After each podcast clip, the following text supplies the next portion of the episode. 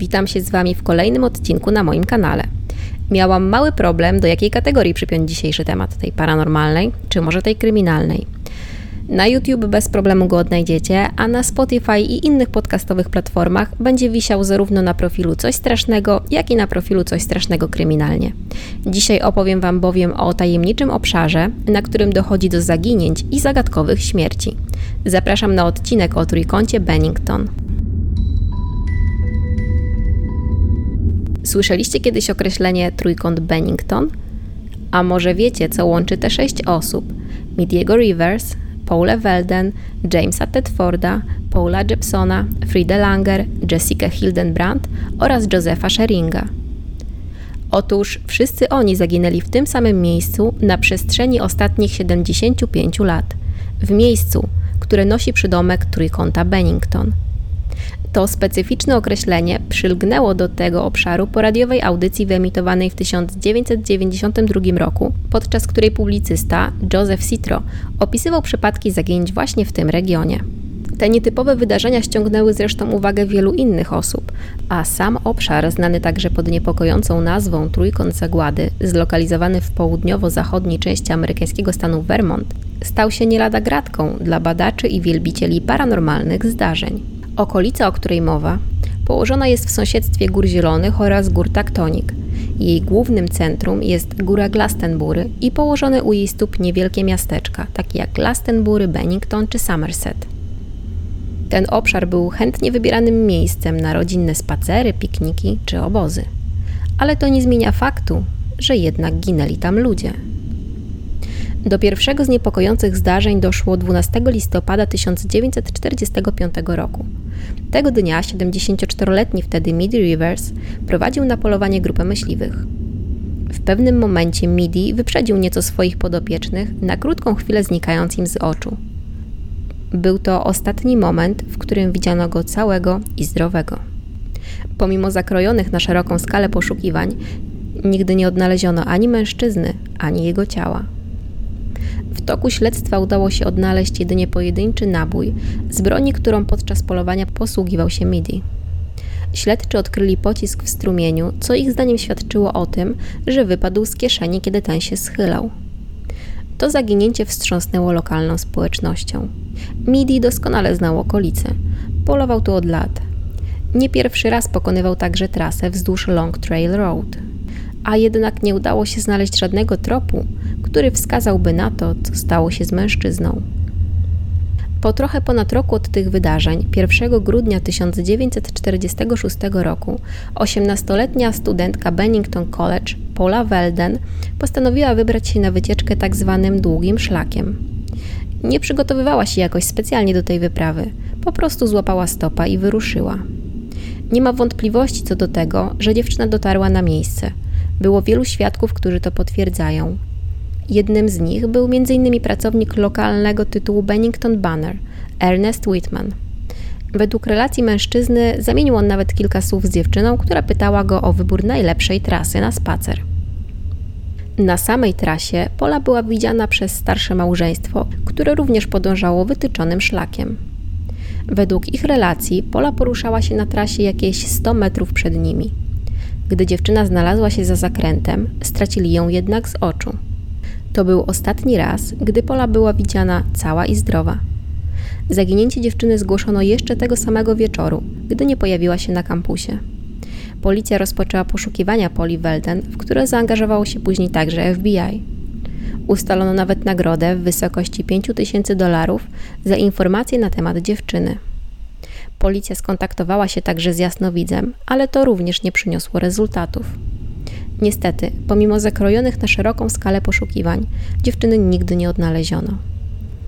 Co dziwne, na trasie, którą się poruszała, nie pozostał po niej żaden ślad. Dziesięć lat później dziewczyna została uznana za zmarłą. Do kolejnego zaginięcia na obszarze trójkąta Bennington doszło dokładnie trzy lata później, 1 grudnia 1949 roku. Tym razem ofiarą był weteran i rezydent domu żołnierzy w Bennington, James Tedford. Mężczyzna wybrał się w odwiedziny do krewnych zamieszkujących okolice. Gdy wizyta dobiegała końca, rodzina Jamesa wyszła razem z nim na przystanek autobusowy. Krewni widzieli, jak James wsiadał do autobusu, a według współpasażerów na ostatnim przystanku przed miastem Bennington nadal znajdował się w pojeździe. Co dziwne, gdy autobus zatrzymał się na końcowej stacji, mężczyzny nie było. Zupełnie tak, jakby nagle rozpłynął się w powietrzu. W autobusie zostały jego bagaże. Zauważono także, że w miejscu, w którym wcześniej siedział mężczyzna, leży otwarty rozkład jazdy. Czwartą zaginioną w tej okolicy osobą był ośmioletni chłopiec Paul Jepson. Zniknął niecały rok po Jamesie Tedfordzie, 12 października 1950 roku. Mały Paul podróżował samochodem razem z matką.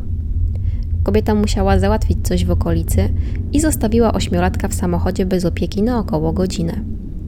Po powrocie nigdzie nie zastała jednak swojego syna. Przeszukała okolice, ale to nic nie dało. Spanikowana zgłosiła się więc na policję. Funkcjonariusze zareagowali szybko. Rozpoczęto poszukiwania chłopca, uformowały się także grupy ochotników, które przeczesywały okolice. Zaangażowano również psy tropiące. Niestety, pomimo zakrojonych na szeroką skalę poszukiwań, pola nigdy nie odnaleziono. Według niektórych wersji sprawy, psy zgubiły trop chłopca dokładnie w tym samym miejscu, w którym 4 lata wcześniej po raz ostatni widziano pole Welden. I jak się okazało, w 1950 roku doszło do jeszcze jednego zaginięcia. 28 października, 16 dni po zniknięciu Pola, 53-letnia Frida Langer wraz ze swoim kuzynem Herbstem Elsnerem opuścili pole namiotowe, na którym się zatrzymali. Mieli ochotę pozwiedzać okolice podczas pieszej wędrówki. Niestety, podczas spaceru kobieta poślizgnęła się i wpadła do strumienia.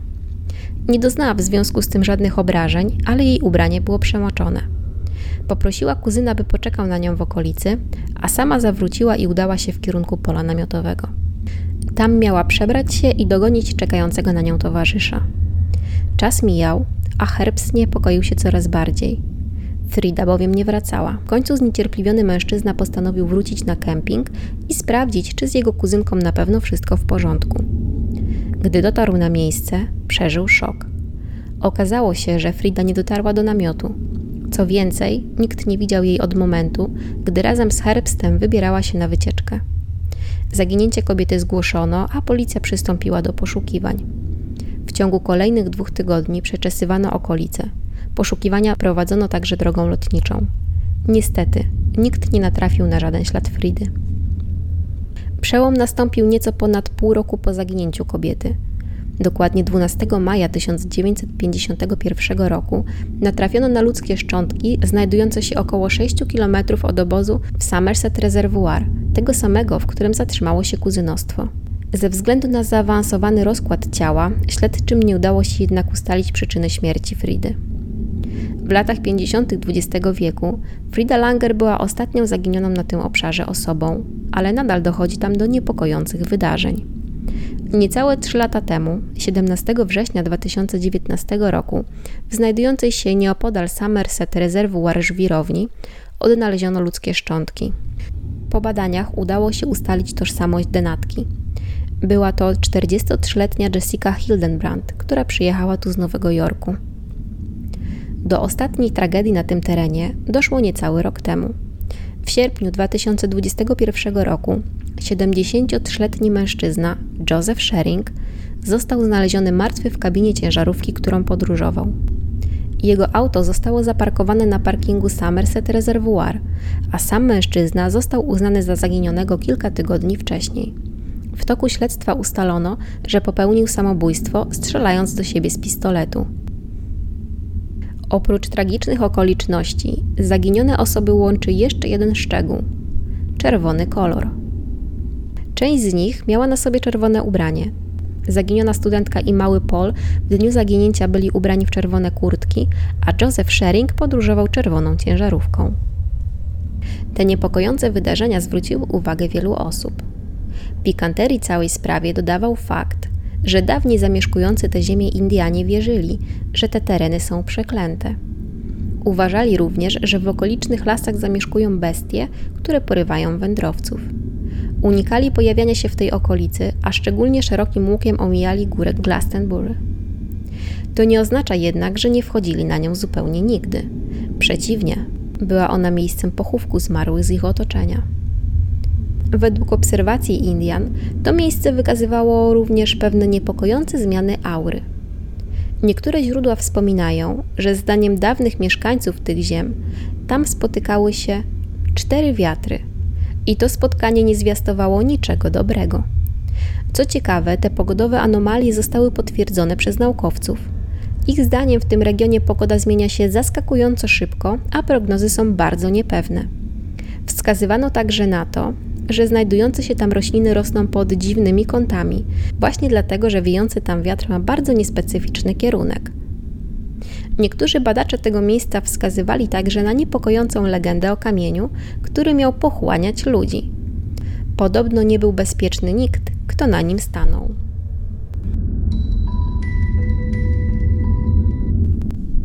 Aurą tajemnicy owiane jest także znajdujące się w okolicy miasteczko Glastonbury.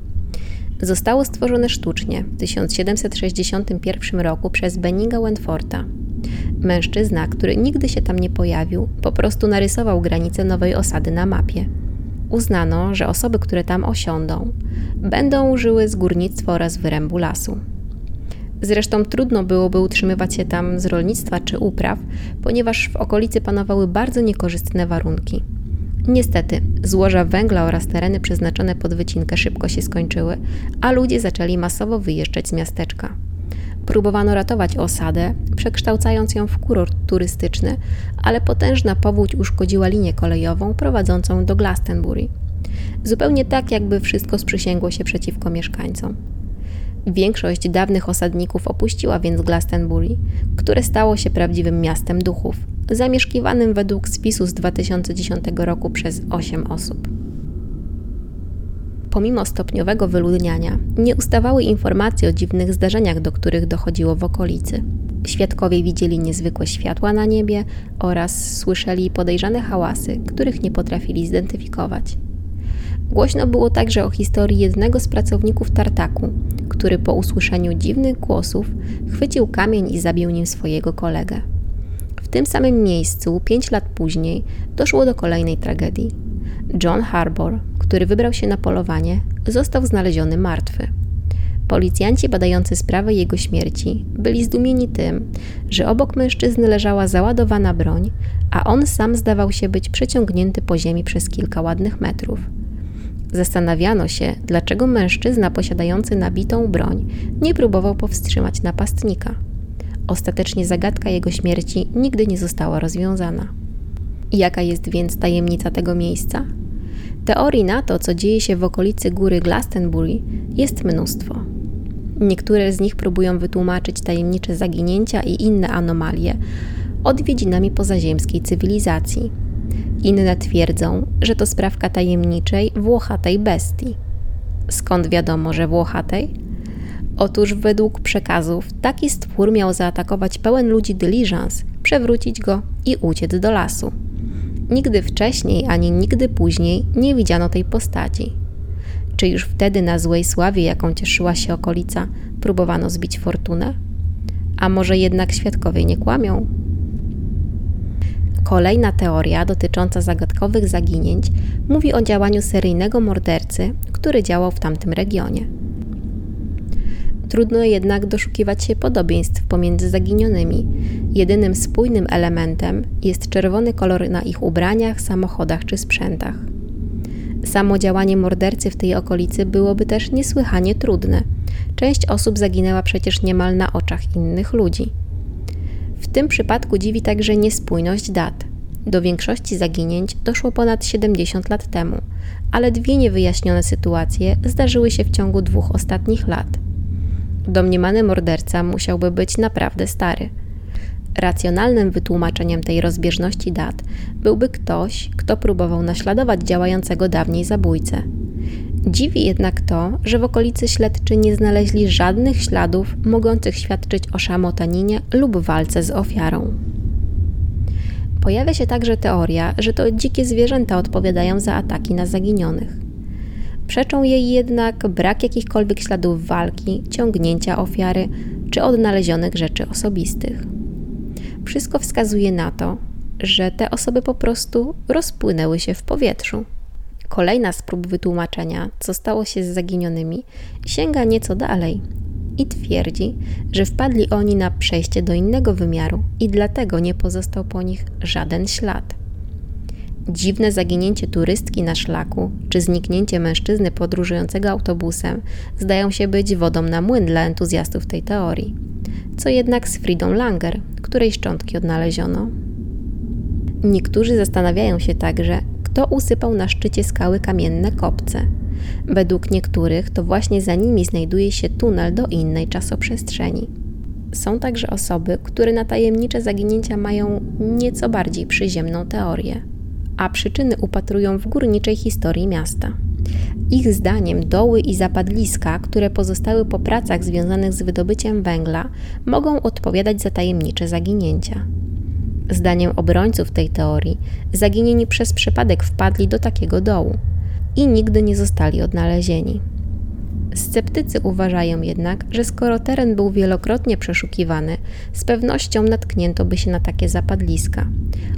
Otwarta pozostaje także historia Jamesa Tedforda, który zniknął z autobusu pełnego współpasażerów. No i co z tym kolorem czerwonym? To tylko przypadek? To już wszystkie informacje, które udało mi się zebrać i jestem przeogromnie ciekawa, co Wy o tej sprawie sądzicie. Czy ma jakieś racjonalne wytłumaczenie? Czy przypadki tych zaginięć to rzeczywiście tylko przypadki? Czy może te sprawy są ze sobą jednak zupełnie niezwiązane, a łączy je jedynie zbieg fatalnych okoliczności? Czy może jednak rozwiązanie jest na tyle tajemnicze, że aż trudno w nie uwierzyć? Dajcie koniecznie znać, co o tym sądzicie. Chętnie poczytam komentarze. Do usłyszenia w kolejnym odcinku.